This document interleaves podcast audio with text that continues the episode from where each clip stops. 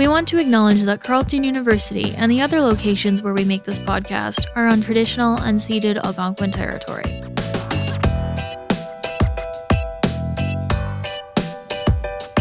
when that glacier overtook Costine, as I mentioned in the earlier story, um, and she paid for her for her life, whether it was the old woman or not. Um, that idea is that she paid for that place. It is then sacred, or what we call atu, which is sacred possession.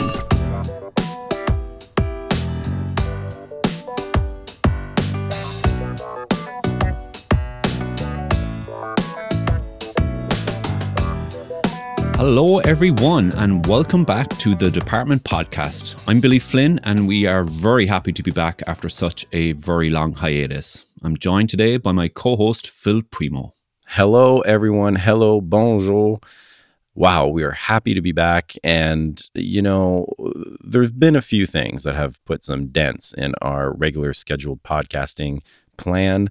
Uh, COVID 19, a pandemic. Uh, it's been rough for everyone. Uh, and it's been rough for us to put this podcast together. So I'm so glad to be back uh, in front of a mic with you, Billy. Yes, uh, it's very nice to, to hear the sound of your voice again, Phil, and uh, to be doing this again. Um, we initially got off to about two or three episodes, and then yeah. COVID 19 happened, the lockdown happened straight away. So, really, um, we're really at the sort of beginning of our fourth episode in the department podcast, Phil, huh? It, you know, it feels like we've been doing this for a very long time, but really we haven't been. Uh, yeah, uh, it's one of those things, you know. Um, but you know, this whole COVID nineteen situation has really placed uh, an emphasis on you know finding ways to communicate uh, digitally and at a distance. So I'm glad that we've been able to find a way to do that, and uh, I I think the podcast format is a format that allows people at a distance to listen to us as well. So um, but um, aside from that, um, you know, how's your start of term going? Ah, that's a good question. Thanks, Phil. Um, it's not going. It, it's going fine, uh, to be honest.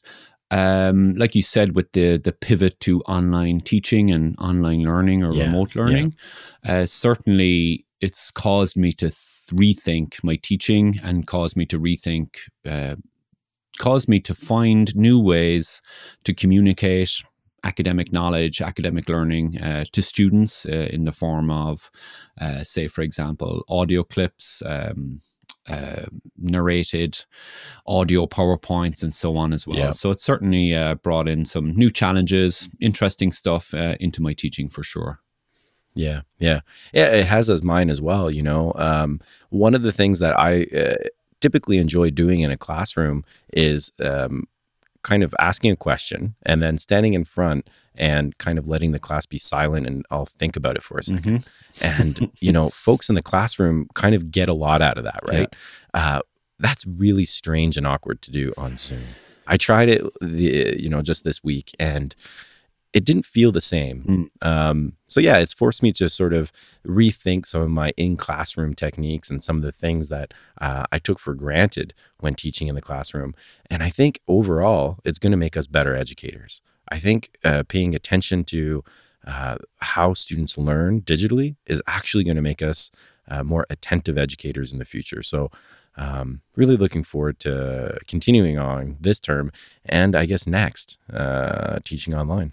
Well, one of the interesting things and one of the exciting things uh, coming up in this term, Phil, is our decision to attempt a live broadcast format of the department podcast. Uh, how do you? A live broadcast podcast. yes, the first live broadcast podcast uh, of the fall season uh, in the Department of Sociology and Anthropology, folks. Uh, basically, with uh, Podbean, which Phil set up and uh, knows uh, how to run these things. Uh, basically, we have a live uh, broadcast option. So instead of doing these pre recorded shows uh, over the course of uh, several weeks, instead, we're going to switch to a live format, maybe a 30 minute show, a short show once a week or once every two weeks. And we're going to invite people to call in and uh, have a chat with us uh, on the department live. Yeah, basically, it's our opportunity to have uh, an underground radio show. right? Think of it that way. Yes. Like we'll be sitting uh, separated, and through this technology, we'll be, uh, you know, co-hosting this thing, and then everyone else can listen and chime in. So um, you're gonna have the opportunity to join the podcast uh, through your computer. Um, uh, I know that might sound daunting to some people, um, but we're going to share links and um, it will all become clear once we start uh, the live broadcast. But basically, you'll go to a web page and you'll be able to join us and uh, you'll hear us, you'll be able to speak to us, and um, that will become the recorded podcast episodes that we post uh, to the feed. Um, and our hope is that um, fellow colleagues and students will uh, join us and talk about something that they want to talk about. Uh, we don't know where this is going to go. No, no, it's uh, it's exciting and it's experimental. And in light of what we've just said about COVID nineteen and social distancing and quarantine and stuff, this live broadcast podcast format uh, is really geared towards trying to at least develop a sense of community, uh, even if it's Yeah, online, and just allow people and ourselves to be able to connect with people in the department in a hopefully weekly or bi-weekly format as well. So it's a, it's an attempt to build community uh, in a digital format uh, via this live podcast show, Phil. Huh? Yeah, yeah. And I think it it also offers a really neat opportunity for folks to come on and tell us a story. And Mhm. um, you know, I'm using that language particularly because I think uh, this is a good place to segue into what this first episode of season two will be about. Absolutely. This is, uh, we basically, before uh, COVID 19, we had a series of interviews lined up and already recorded that we were planning to release. Uh, and because of the COVID 19, we're basically going to spend the next two or three episodes um, releasing uh, these interviews that we did. That's right. So, our first interview is with Sonya Gray, a graduate student in the Department of Anthropology and Sociology. And she graciously met up with us in March and spoke with us about her research, her FASS award, and uh, some of the aspects she was thinking about in relation to her fieldwork as an anthropologist as well. Before we get into that interview, I want to remind everyone how you can get into contact with us. We have an email. It is info at departmentpodcast.ca. We also are on Twitter at departmentpod. You can find the show on iTunes, Stitcher, uh, Google Play if it's still around, and uh, probably everywhere else that you listen uh, to your podcast. Uh, we really like to hear from you uh, while we get the show going again. We really hope that you take a few minutes, send us your suggestions for segments. What do you want to hear? What do you want us to talk about? Or maybe you have something to say about sociology and anthropology, higher education, or virtual learning. Maybe you're a grad student or an undergrad taking your very first university class online. Share your thoughts, they're important to us. And also, a big thanks to Carleton University's Department of Sociology and Anthropology for sponsoring this podcast. Some great things are going on in the department, and we're proud to be able to present this podcast to you. So, without further ado, let's get on. Let's get on with it. Okay.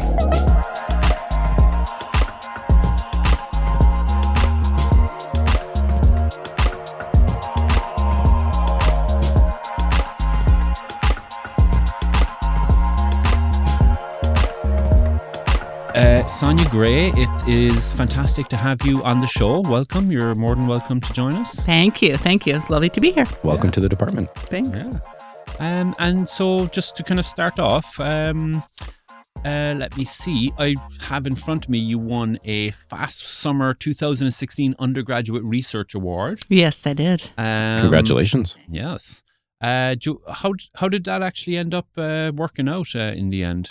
Um, it was a great experience. I think it was facilitated um, in part by um, my supervisor for that project was Zoe Todd. Um, I also had a number of courses with her where she introduced the idea of fieldwork and actually coming up with a proposal Right. um, and considering ethical um, requirements not only to the uh, institution but also to a community. And that really, she told us point blank at that moment that um, you are anthropologist. Just Right. because you're undergrads doesn't mean you're not. You can practice it right now. Okay. And so that was a wonderful experience, and you know, it empowered um, empowered me to feel like, wow, I can really think about research not in just you know seven or eight years. Um, and then, of course, she was also the one who brought um, that particular program to my attention. Um, and although she was very instrumental, I was able to. Uh, along the whole course of the way, I went to Alaska to do my research as an undergrad, um, and it was a whole another deal. Yeah. um, I have a high respect for that because as I'm doing the same process now for my master's, uh, you know, you think you're going in with one thing, you're going to come out with a whole thing, you know, different, a whole other animal. Um, but it was a very, um, a really neat experience to be in my own community to see the intricacies of that. You know, it's not as easy as people think. Um, people treat me very differently when they know I'm interviewing for a particular research Right. project. And often when the recorder went off is when I got the, the meat. The good, The yeah. good stuff. Yeah. Um, and in the form of, you know, which I think is important in little communities and, and as in villages like mine is gossip. You know, it's a way of connecting and you check in on each other. So, um, but so I learned a lot. Um, and I thought it, I didn't, I thought at the moment that I didn't really get the meat, and it was a short time. It was Right. only a few weeks um, of my research, which which was centered on oral traditions and um, contemporary stories. And the funny thing is, is that I looked back on it just the other day, and thought, "Wow, I was brilliant. Right. I was, I'm a genius." You know. Um, sometimes when you look back on your work, you're like, "Oh my gosh," you cringe. Um, but that actually can add a lot to my my upcoming research, and and I was maybe speaking in way in a particular way that I was putting forth something I, I was thinking about but didn't quite understand. Right. Um, but so I think it was it was a remarkable experience. Um, and I came back and I had to do um, just give a little report, almost like a three minute thesis type situation. Okay. Um, which yeah, it was. I think I wish everybody could do it Mhm. because it's valuable. Yeah. And like uh, you mentioned, like that it was a, it's something to do with kind of contemporary stories and older or traditional stories as well. Um, I was wondering, does your current research kind of continue that in any way, or It does. It's well. I would love to speak to um, oral traditions because they are an an, a, an important vessel for carrying knowledge and laws, um, but also show I think the process or the continuum of our knowledge. A lot of Right. people think that indigenous knowledge is like this one that it's mythical or mysterious, that it is set in time and it's just a template that we go by. right? Um, but stories are what show through contem- you know, through the contemporary precisely um, how those are constructed if you pay attention. Yeah. Um, in fact, um, I have an upcoming talk at U of O, and one of the things that I'm going to address right away, because I think people automatically assume if you're an Indigenous scholar that you're going to be talking in story Right. Right. but it's a great way not all, not for me i can you know right now i could throw around all kinds of names you know foucault and ingold and you know blah blah blah blah and talk about theoretical frameworks or i can tell you a story Mm. and it's not for my benefit it's for the benefit of the audience Yeah. Okay. yeah, Yeah. to kind of picture it. Um, and so, I, but I also, again, as a vessel and as a teaching tool, um, it's a great way for me to marry um, the more um, Western style academia um, and the more oral Right. Mhm. um, Yeah. capacities of storytelling that are that I'm more familiar with. Right. So my so my past uh, th- my research with FASS um, was that even though we tend to tell a lot of the older stories, um, we don't realize in our everyday talk, whether it's through gossip Mm. um, or whether it's through these um, persistent stories that they actually have a role in our life today and how we um, connect to each other, um, to other beings, whether it's the mountains or the ocean or Right. glaciers and that such thing. But um, so it's an important vehicle, but I also realize in my MA that you have to keep it kind of focused. Right. And so they're like, well, you know, I can go off on a huge tangent about oral traditions. I will use it. I will use story as example. Um, much in the way I like to follow the work of Julie Cruikshank. Um, and she wrote Do, Do Glaciers Listen? And she worked in and around um, my home territory, um, and deals a lot with oral tradition. So I really was able to connect with her work, and and maybe as a con- as a continuation of her work, um, my masters would kind of approach that, but not in an analytical way. Right. Um, I would use it again as method Okay. um, as opposed to theory. Right. So I imagine glaciers have their own stories to tell, today. Oh yes. Oh, yeah? Oh yes. they really do. Um, and it's it's kind of been a remarkable thing working. I worked for the um, national park, Glacier Bay National Park in Alaska, and of course they're well known for their glaciers, and it's also um, you know my ancestral homeland, Mm-hmm. quote unquote. Um, and so I got to see the glaciers every day, and not just learn about them. Of course, I, we have our oral traditions and our stories, which are important, um, but also from the park's point of view, a very scientific way, which to me was very harmonious. Okay. And that was the thing was like we weren't really telling different stories. We were saying the same thing, uh, you know, in two kind of different ways. Um, the beauty of you know the glaciers and um, even even even having watched these time lapse um, um, pictures of glaciers and and uh, that glaciologists had taken, they were alive. Right. You know, you could see them breathing.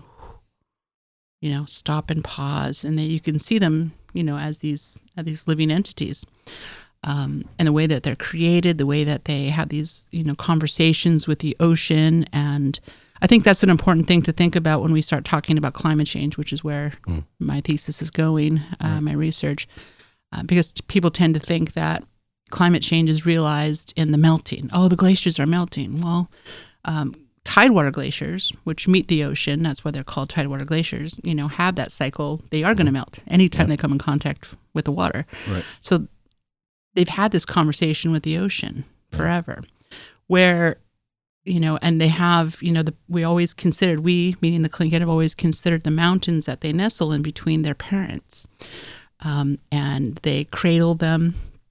They dip their toes in the ocean. They cover them with dirt to ward off, you know, the sun um, and snow in the winter, and that pretty much explains the life cycle of a glacier. Right. Um, and it's really, I think, interesting when you start thinking about, you know, climate change in that it's one force acting on a glacier.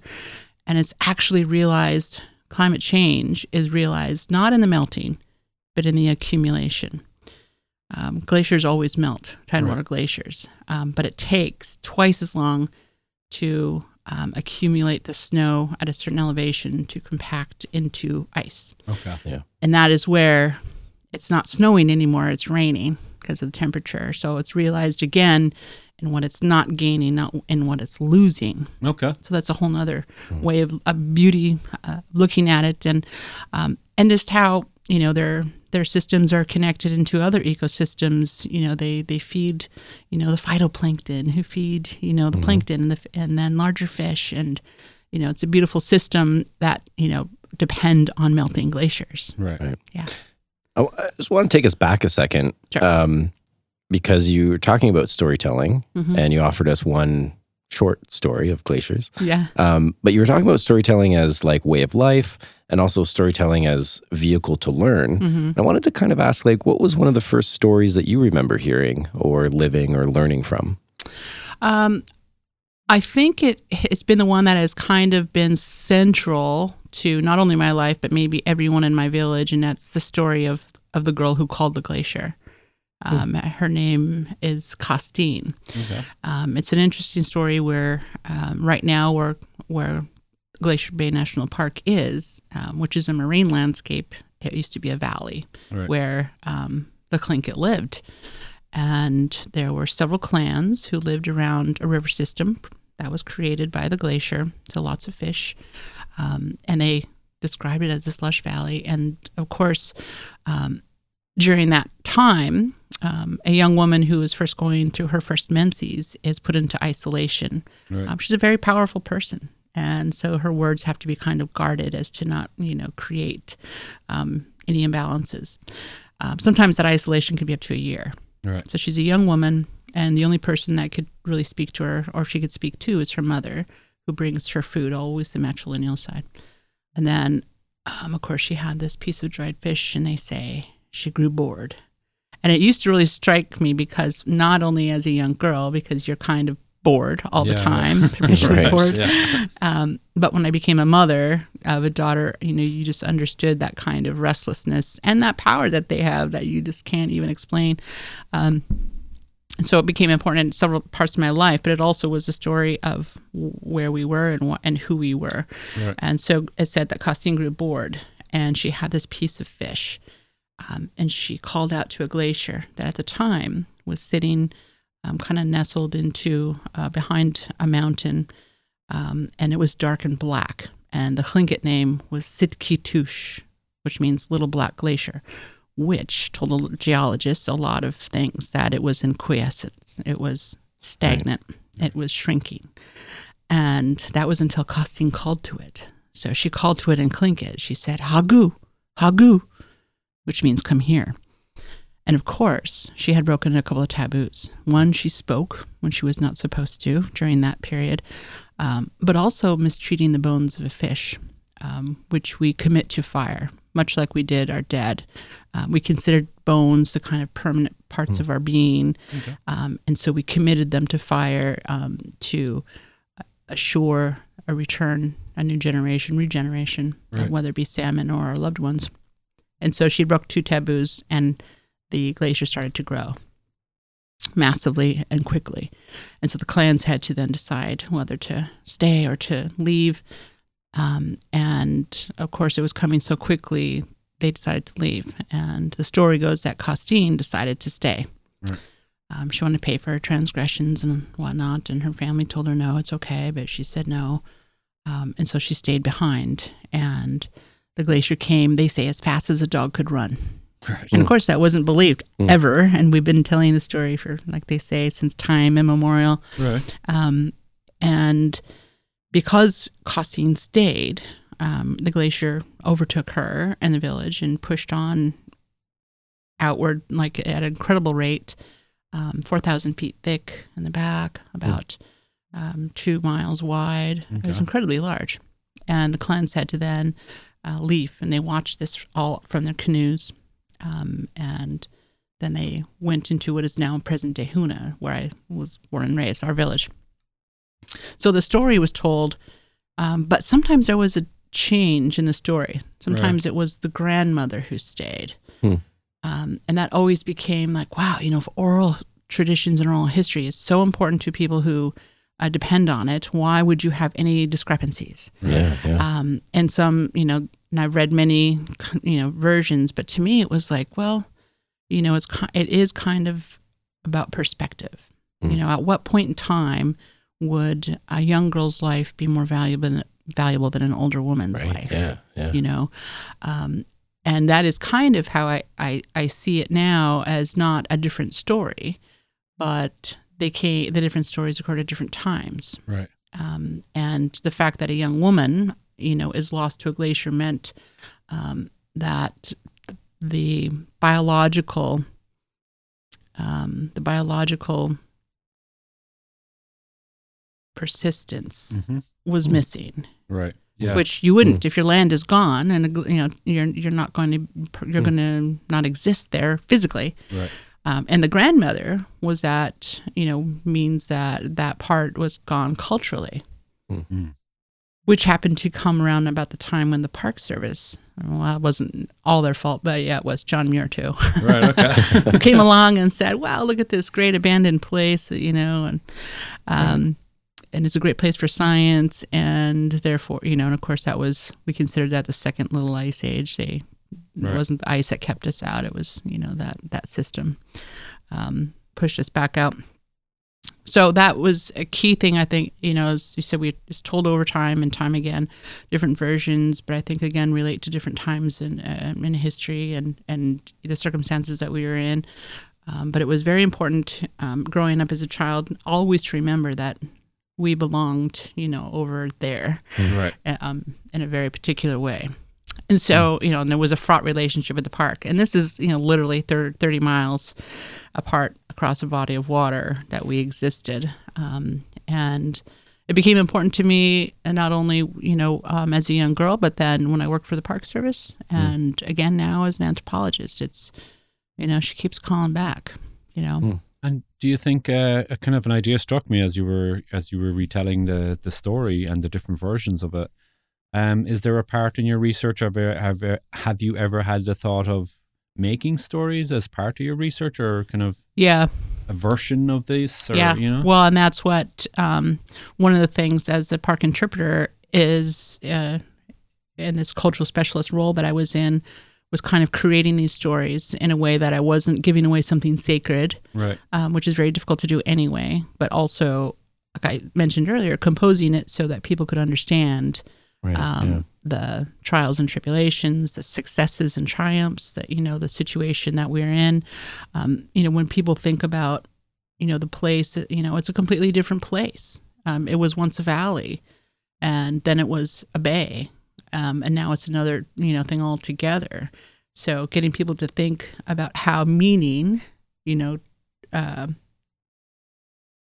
is is uh, it doesn't have to be geographically grounded. You know, Right. place doesn't have to be geographically Right. grounded, um, and attachments, so forth. But yeah, so I have thought about that, Billy, um, and I thought, you know, now with the, with uh, climate change, and of course, when that glacier overtook Costine, um, as I mentioned in the earlier story, um, and she paid for her her life, whether it was the old woman or not. Um, that idea is that she paid for that place. It is then sacred, or what we call et u, which is sacred possession. Right.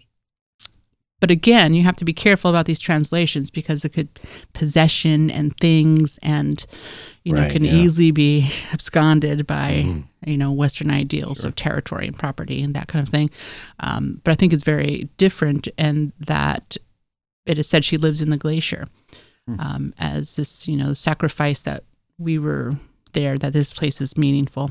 Um, but now, as the glaciers are melting away, um, or they're not regrowing, I should say, um, per my last explanation, um, you might say, you know, and I was thinking, okay, so what is the continuation of Costine's story? Right. Um, some would say, you know, well, she's disappearing.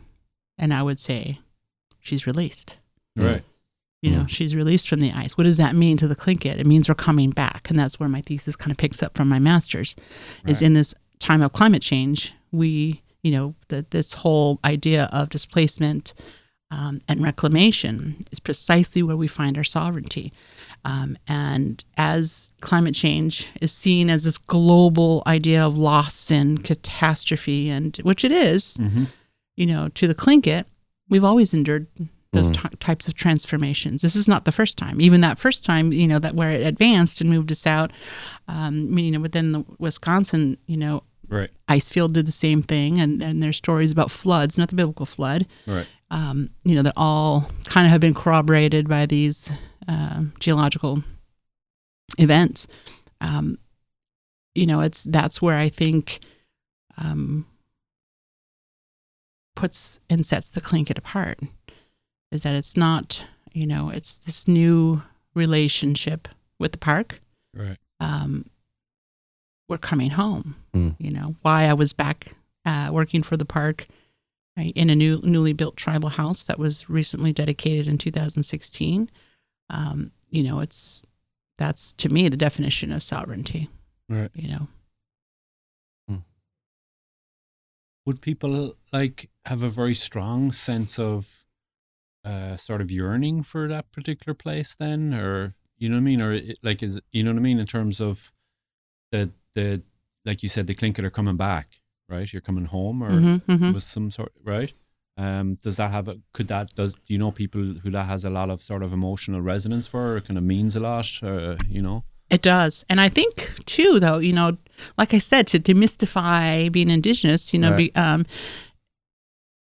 it's often expressed in anger and expressed in ways that, um, you know, are, are, are not contributing to Mm. um, us coming home. right Um, but yeah, Right, there's yeah. attachment. It's always been thought of as our um, the place that provided everything. There was a reason why people lived near glaciers because they provided all these diverse ecosystems. You know, so um, you had sea mammals, you had sea birds, and Right. and eggs, and you know fish. So um, and also land animals. You had mountain goat, Okay. um, bears, and so um, it was very a very very rich place. Um, but yes, deep connections to it. Um, but now, you know, I would say the further we get from the you know event, um, you start to displace that feeling again, you know, into anger, you know, towards the park, Right. um, and almost essentializing ourselves. Mm. You know, of saying, you know, this is part of us. You know, and and I think it's important for people to understand um, what our relationships to land are. b- Besides us just saying we have this relationship, it's not a one way street Right. the glacier, you know, listens to us, but not just the, the Tlingit. it, they listen to everybody, Right. you know, and um, so I, yeah, it's it's hugely important to our identity. Um, but coming back also means that those stories can continue. There was a break. There was no stories, and that's why Kaasteen's story was so important to be told again and again and again over time Right. um, and that would seem to be, um, you know, a point of disruption. It's very stagnant because, well, where's the rest of the story? What happened? We can't always tell the same story forevermore. Right. Well, because we weren't there, we're not on the land. But now, it's like, okay, she's back, Mm. right? And so, what is that? What is that story going to be, and how is it going to continue? Um, and I think that's the invitation also um, you know, the tribal house that was a, a cooperative um, project between the park and the tribal government um, is a way of getting uh, getting us home too. Um, a newly acquired, um, I wouldn't say right. I have this concept of rights that we Mm. I think, you know, I, I keep thinking about that uh, word I was kind of muddling with it, that if we changed it to responsibility, Mm. if rights became responsibilities, it would be Yeah. a, mean a whole other thing for indigenous identity politics. Yeah. Uh, because that's kind of how, in my culture, it works. You know, Yeah. you you don't get something because you were born with it. You you are obligated to it Mm. and responsible to Right. performing that particular. Anyway, I was that was kind of Yeah. tang- tangential. Um, but yeah, so it is important, but we have to look at new ways Yeah. of coming home Yeah. and um, and unburden ourselves from um, this whole colonial idea. You know that we are suppressed and that you know victimized, even Right. even though that's a very strong word, but of being like no, because we're doing precisely you know what our ancestors did. Mm. You Right. know? I'd like to actually come back to um, something that you mentioned about rights and responsibilities. Right. Um, you know, I find it really interesting to think about sort of, you know, the rights and responsibilities of telling stories. Uh, who has the right to tell a story and who has a responsibility to tell a story. Right. And so, you know, I'm kind of interested. What's what's your perspective on telling the stories of climate change? Uh, who has the right to tell certain stories, and who's responsible for telling others? Right. That's a very good question. Um, and it has, you know, a lot of resonance in what I do now and, and a kind of an attitude that is um, coming out of it that, you know, stories, um, like the one I told you, are clan owned. Um, in fact, technically, I could get in trouble for retelling it without getting the permission of the clan that owns it. However, and again, I think that is something that is lost in translation Right. because if only if, you know, how could you learn the lessons Mm. from it if you couldn't, you know? Um, and then a, um, a wonderful woman, Nora Dauenhauer, her and her husband um, wrote these um, and these lovely books about um, about the Tlingit, you know, like in a four volume set. Um, and she said, as herself, she said, there, you know, this whole idea of intellectual property is a new concept. You know, they they are owned, meaning you care for them, as in a responsibility and not a right to own. Right. Um, but they are not secret Right. um, you have to tell them. And it led me, you know, working for the park, I was running up against the same thing because the tribal government was like, um, you can't tell these stories because they're Right. clan owned. And uh, it's a very difficult line to walk. Um, and I was, because I was the only Tlingit working for the park, then that meant me. Right. But I felt like all 25 other interpreters, you could not tell the story of Glacier Bay without referring to the Tlingit. And so I found myself running up against this wall that these stories, you know, that you really couldn't own something that you don't already have, you know, that you have a right, right to, mm. a responsibility to. Um, and I think it, you know, to me, again, it, it, has to be told or it would be remiss. It would be mm. like, okay, let's just forget this part of the history ever happened. Right. Um, and there's ways of doing that. You know, you could, you know, you could talk about culture and kinship and history um, without talking sacred. And in a way, those are stories too. You know, right. mm. anthropology is a story. Yeah. Storytelling in its own right. Yeah. Um, so yeah, I mean, it's and it's one thing to get again coming back to, you know, my own people is getting ourselves to understand that, in a way, our thinking has been diverted, disrupted, um, interrupted, um, and we don't think in those ways of ownership and property in precisely the same ways. Not to exclude us from the fact that we engage in that now. Yeah, that's that's important to always remember. Mm. Um, um, one of the great things that occurred when I went to work for the park, um, and I kind of went in as like this newborn kitten. Like I really didn't know a lot even and I knew I was supposed to be talking about my own culture, right?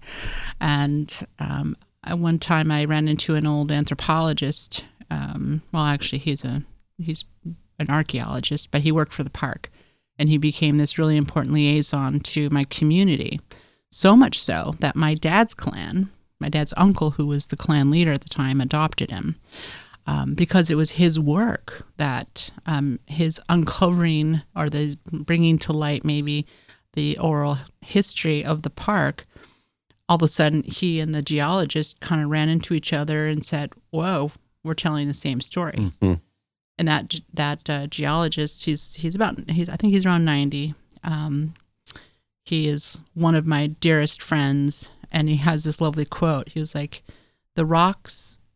Wait, the history of Glacier Bay lies in the collective minds of the rocks and the Tlingits," Mm. And that to me totally divorces that you know that line mm. of culture nature yeah um, and so i got to where i was supposed to work stationed my cabin had no um, electric not electricity no wi-fi just just bad right, right. no uh, no wi-fi no cell service no tv not even the radio would work so it was the loudest quiet i've ever heard mm. in my life um, and i was kind of lost as to what to do. But um, I ran into that archaeologist who become a close family friend as well, and he gave me my first hug as my clan father um, because he was adopted by my father's clan. Um, so I, re- I look at him as such. Um, and he says, "I have something for you." I said, "Oh, okay." He'll drop it by. Uh, next morning, I woke up and on my cabin porch was this big binder, like huge. You could barely close. And in it was all of those oral traditions that he'd collected working in Hoonah. And he said, Take what you need. That's like in a million piece puzzle. Yeah. But it was all there, including all those different versions of Kaasteen's story and other stories that I couldn't make sense of. And why was this clan, why did two clans have the same story? Because they were related, because mm. they married into each other. Right. Or, you know, um, and thus began my journey.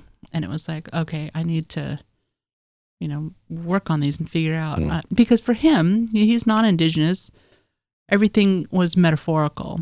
Right. And it's not that way. It's not, you know, it's yeah. not just metaphorical.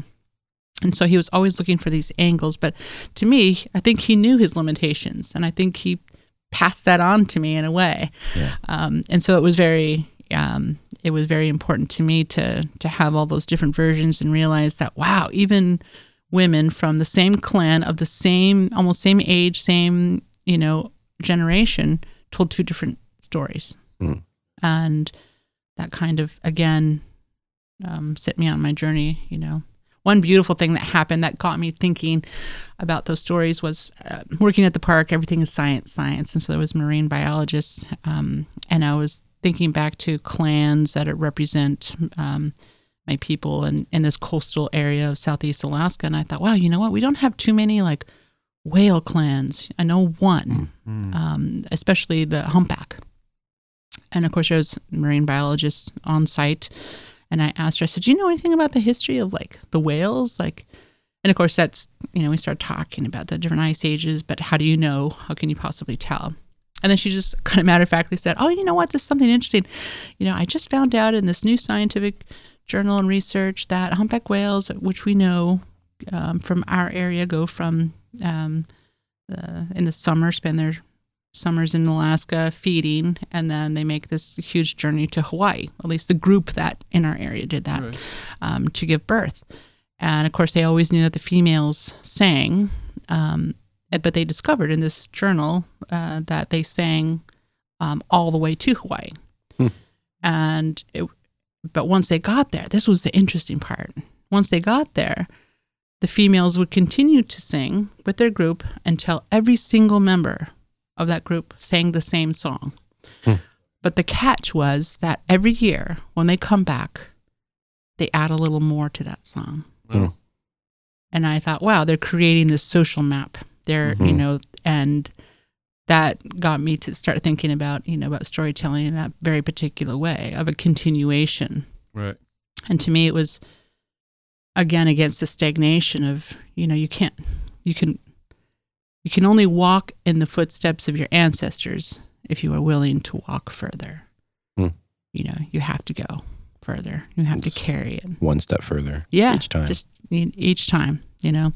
Um, but yeah, so storytelling is something that you know I would love to, but I but I think it's also you know stigmatized, uh, Right.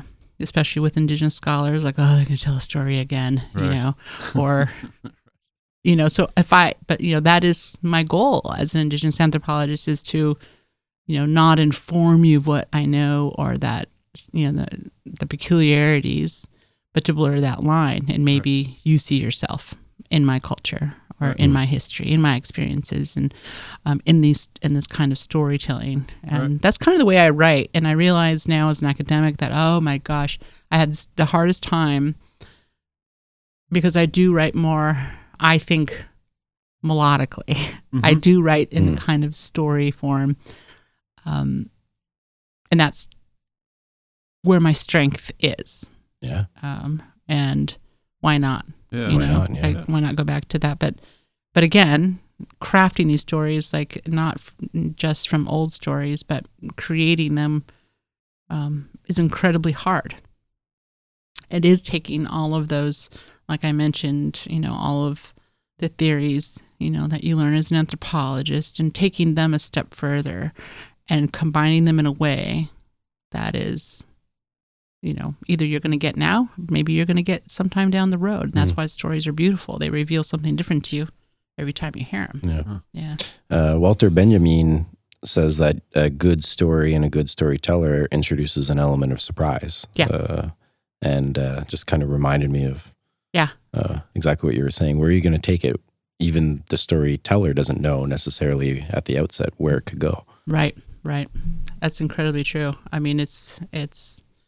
I love you know every time I open up that that folder and I read a story, I, I get something new, something else. Yeah. You know, revealed in a different way. But sometimes I think it happens at particular points of your life, and only then and when Hmm. would that present itself to you. That, Yeah. that is the beauty of story.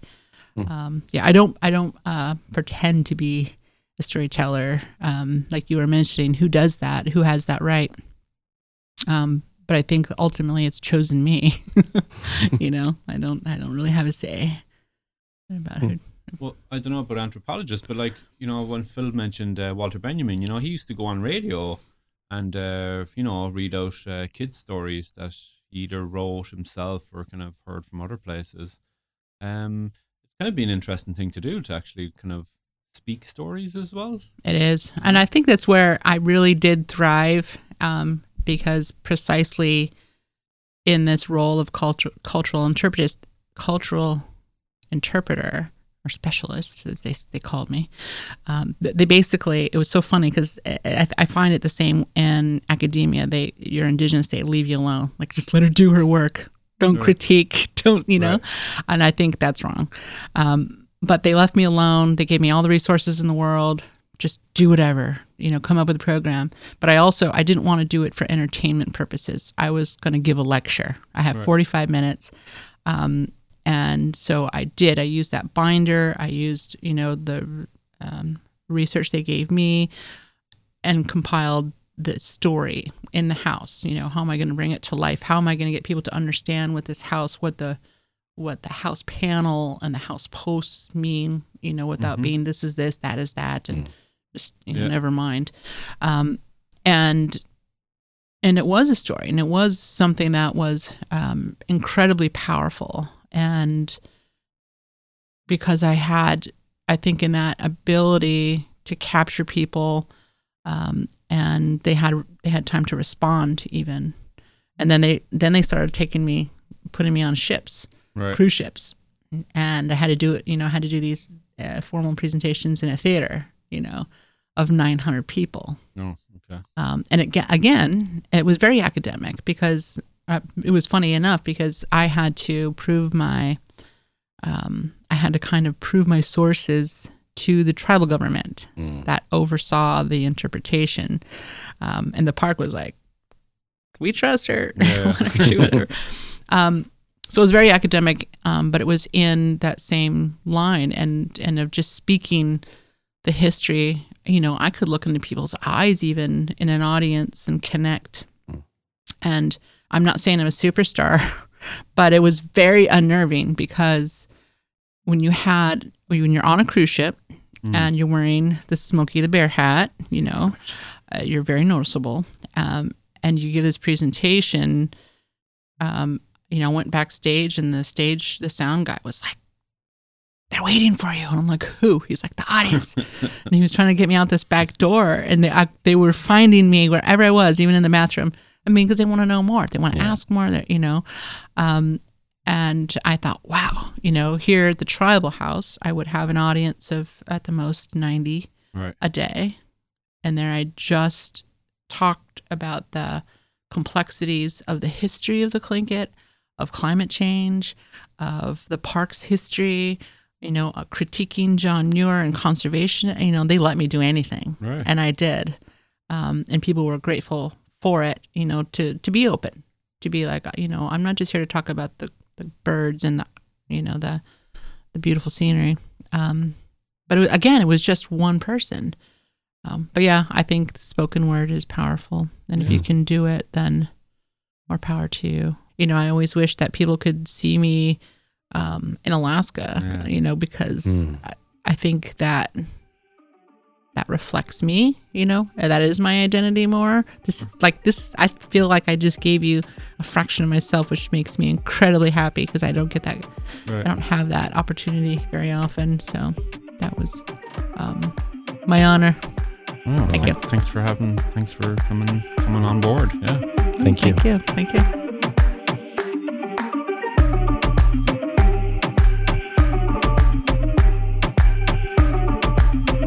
Well, Phil, that was uh, quite the interesting interview with uh, Sonya. She's uh, an extremely compelling and uh, vivid kind of storyteller. It's, uh, it's the way I really like listening to stories, stories that really capture your attention and, and draw you into things. And she touched on quite a number of different topics uh, throughout that interview.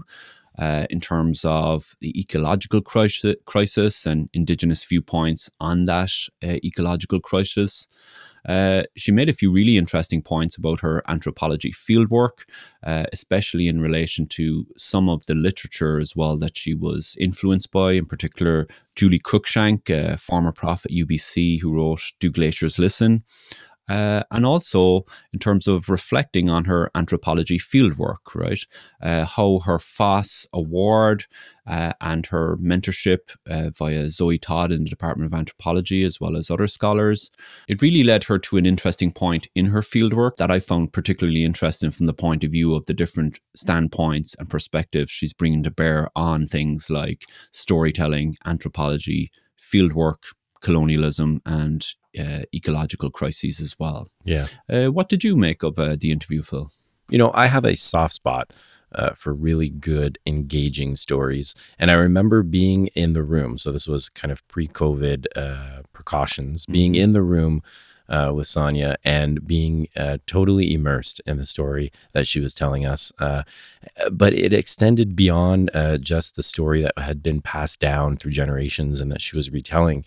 Like all good storytellers, she inserted her own trajectory into the story. So we got to learn about her interests and uh, her kind of experience at the park uh, in relation to this ecological crisis uh, story that she was telling us. So I found it fascinating, and I think it's a really neat sort of template to be able to tell an engaging story, um, interjecting one's own career into the topic that you're discussing especially the story she she told at the end, Phil, in relation to uh, that individual who she met and who yeah. provided her with so much documentation and material for her to continue on and get deeper into the research as well. Um, you know, I found that sort of. I found that story at the end, um, how how she did the research, uh, particularly sort of uh, compelling as well. I must say. Yeah, yeah. So did I. It's mm. uh, it's a good listen, and it's something that I will listen to uh, at least a few more times. Mm-hmm. Billy, uh, the Department of Sociology, Anthropology, the Faculty of Arts and Social Science, there's some events coming up, isn't there? Yes, Phil, there are some events coming up, especially events organized by our fantastic uh, Sociology and Anthropology Student Association, or SASA as it's known. Yeah. Uh, basically, we SASA have been extremely active, especially in light of the uh, COVID 19 social distancing issue. And they're really making a massive push and effort to organize a whole range of different social events for undergraduate students uh, in the department uh, this term, actually. Yeah. Yeah. Uh, earlier this week, I had a chance to chat with Jayani, uh, the co president of SASA, and here's that clip.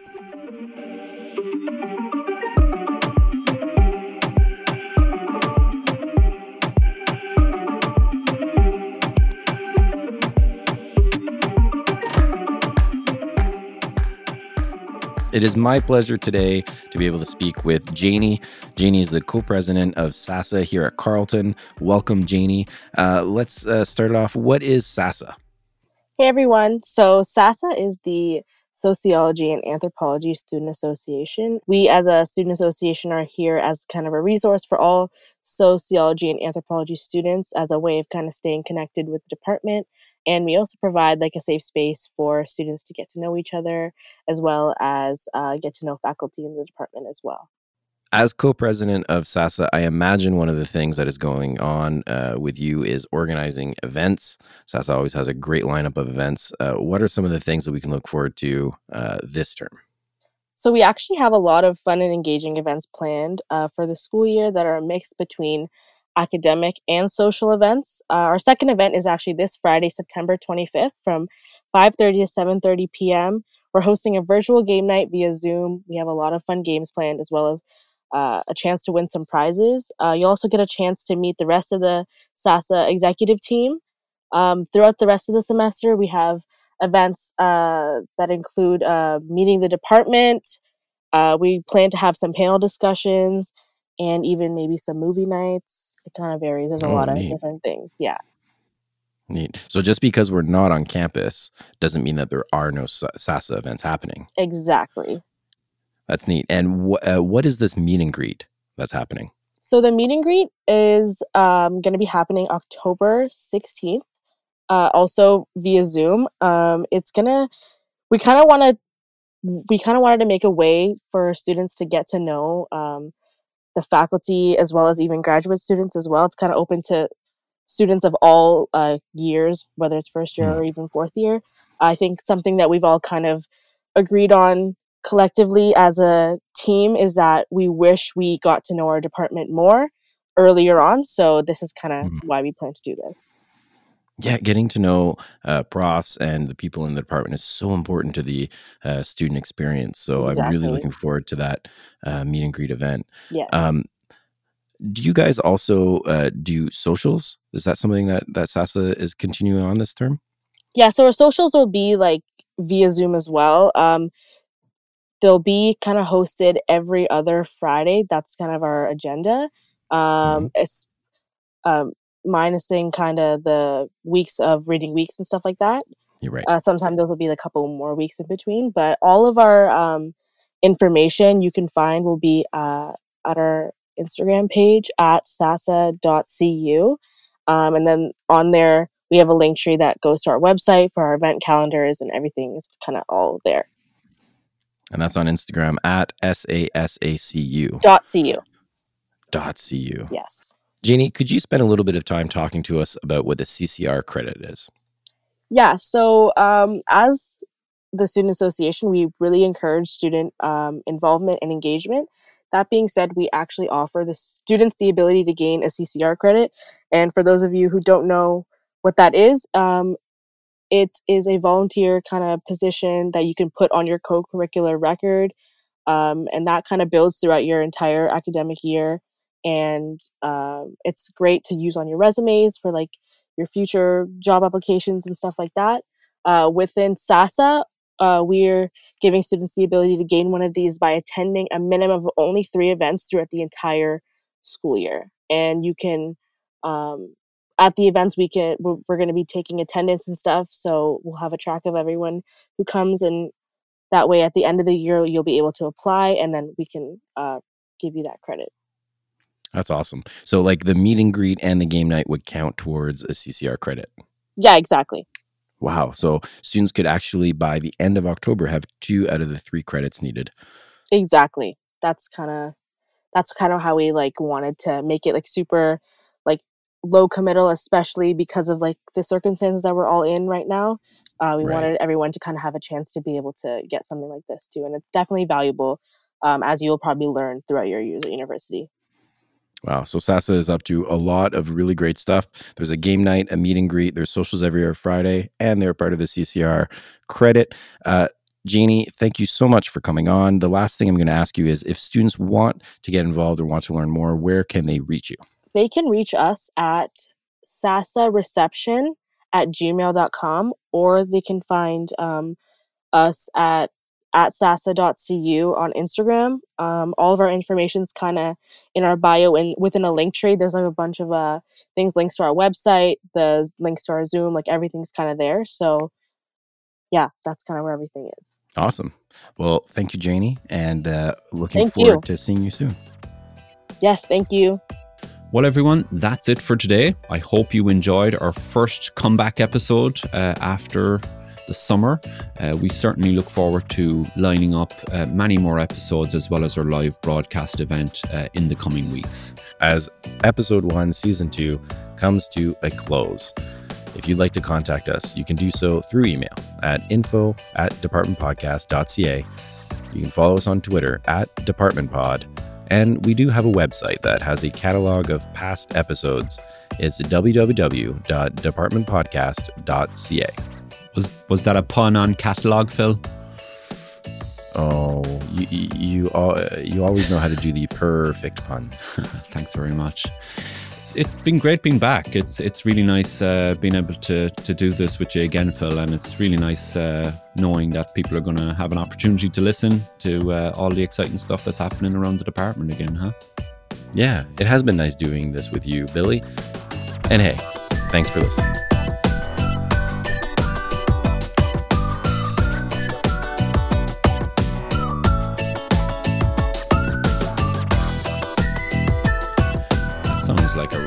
Kind of. That's a wrap. cool. um, let me see.